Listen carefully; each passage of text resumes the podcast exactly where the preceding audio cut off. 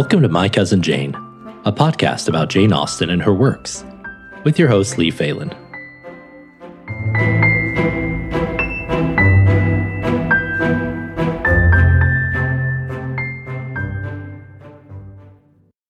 Welcome back to another episode of My Cousin Jane.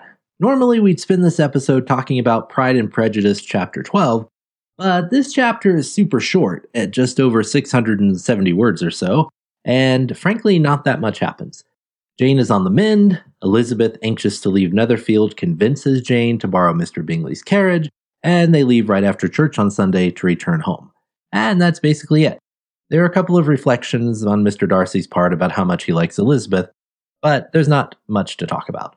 We could talk about Regency church service, but I'm saving those discussions for our Mr. Collins chapters. So instead, I thought we'd make this episode a little more interactive and go over some reader questions and comments. I've gotten a couple of variations on this question. How do you approach research for these episodes? Do you just know a bunch of stuff about Regency times? What sources do you use?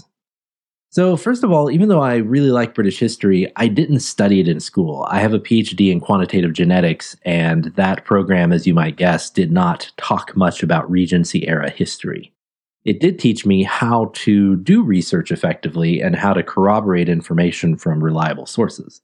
One of the things you'll find if you ever do research on Regency information is that false information se- tends to spread pretty quickly, uh, often without any kind of sources attributed to it. Even fairly well known Regency writers will fall into this trap. So I try not to take anything at face value, even if it's something published in a popular novel or research text. Even some peer reviewed research papers sometimes get Regency information wrong. So, while I find interesting information in all kinds of places, I don't usually include it in the show unless I can verify the information with what I call my primary Regency sources. These sources include anything written by Austen herself, including her novels and any surviving letters, things written about Austen by her immediate family members or extended family and friends who knew her during her life, and also original books, newspaper articles, maps, and periodicals that were published during the Regency era. I'll also sometimes refer to the Oxford English Dictionary's historical word usage. And this last one's particularly important because sometimes a word's meaning will change significantly over the centuries. There are a lot of secondary sources I really like as well. These include publications by the Jane Austen Society of North America, things written by historic site curators like the Jane Austen House Museum in Chawton or the Jane Austen Center in Bath, and articles published in research journals, usually on period specific topics rather than on the Regency era per se. But again, even those sometimes you have to double check some things.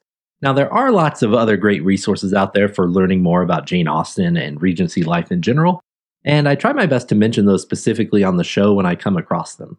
Sites like the BBC and Jane Austen's World and countless books that I've mentioned over the different seasons of the show.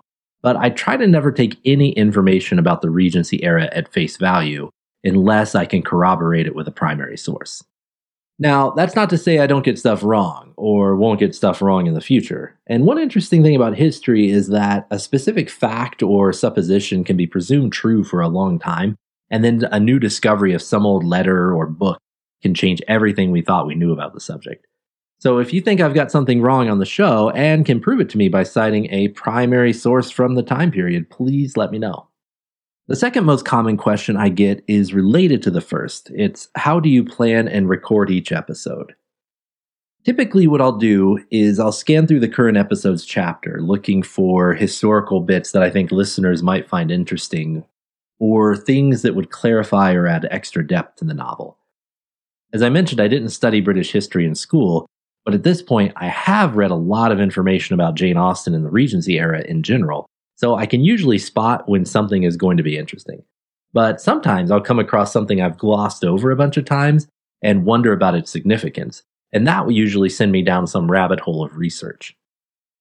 A good example of this is the discussion way back in episode 5 of season 1, when I talked about Sir Walter's description of Mrs. Clay as having, quote, a clumsy wrist. At first, this seems like a throwaway comment by a vain old man, but digging a little bit deeper, we learn that during that time period, rickets was a large problem, uh, especially for the lower class due to malnutrition, and that one of the symptoms was skeletal deformities in the wrist. So once I learned that, I knew it was something I wanted to include in the show. Sometimes I'll read something interesting and it'll just stick with me, and I'll make a note about it to include it in a particular episode. This is particularly true with things about Jane Austen's life or her family. Uh, for example, her understanding of the Navy, how it came from her brother's military service, or her, how her understanding of the clergy came from the fact that her father was a clergyman. So once I have a general outline of the different things I want to discuss, I'll go back and make sure I can verify those things with primary sources. I'll then write out a draft script for the episode. Then the next step is to prepare the audio for the clips I want to use in the show. And I've mentioned in probably every episode that I get those from Karen Savage's recordings on LibriVox.org. On the more technical side of things, I use a few different tools from a software company called Rogue Amoeba to do the prep work for, and the recording.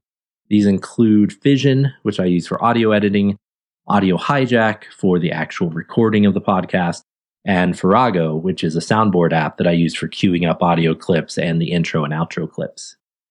Once the raw recording is done, I clean things up in Final Cut Pro, which is normally something I use for video editing, but its magnetic timelines and audio scrubbing tools make it really great for editing podcasts as well.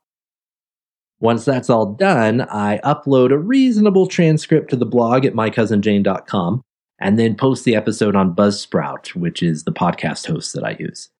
Buzzsprout then takes care of syndicating the podcast to various catalogs like Spotify and Apple Music. Each episode probably takes me between 5 to 10 hours to research, write, record, and edit. On the hardware side, the only recording hardware I have is a Blue Snowball mic, though I'd love to upgrade to a Yeti or even better, an Elgato Wave, and maybe pick up a Stream Deck, but those are down the road purchases.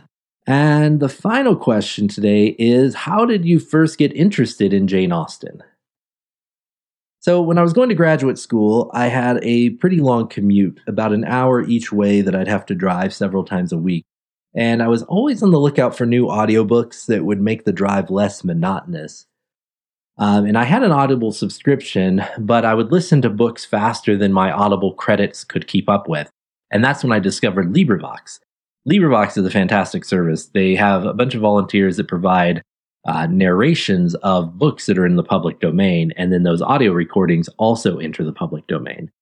And one thing you'll notice pretty quickly is that there's a wide variety of narration quality, and many of the more popular titles have several different audio versions, all by different narrators. So I started listening to a book narrated by Karen Savage. I think it was Anne of Green Gables.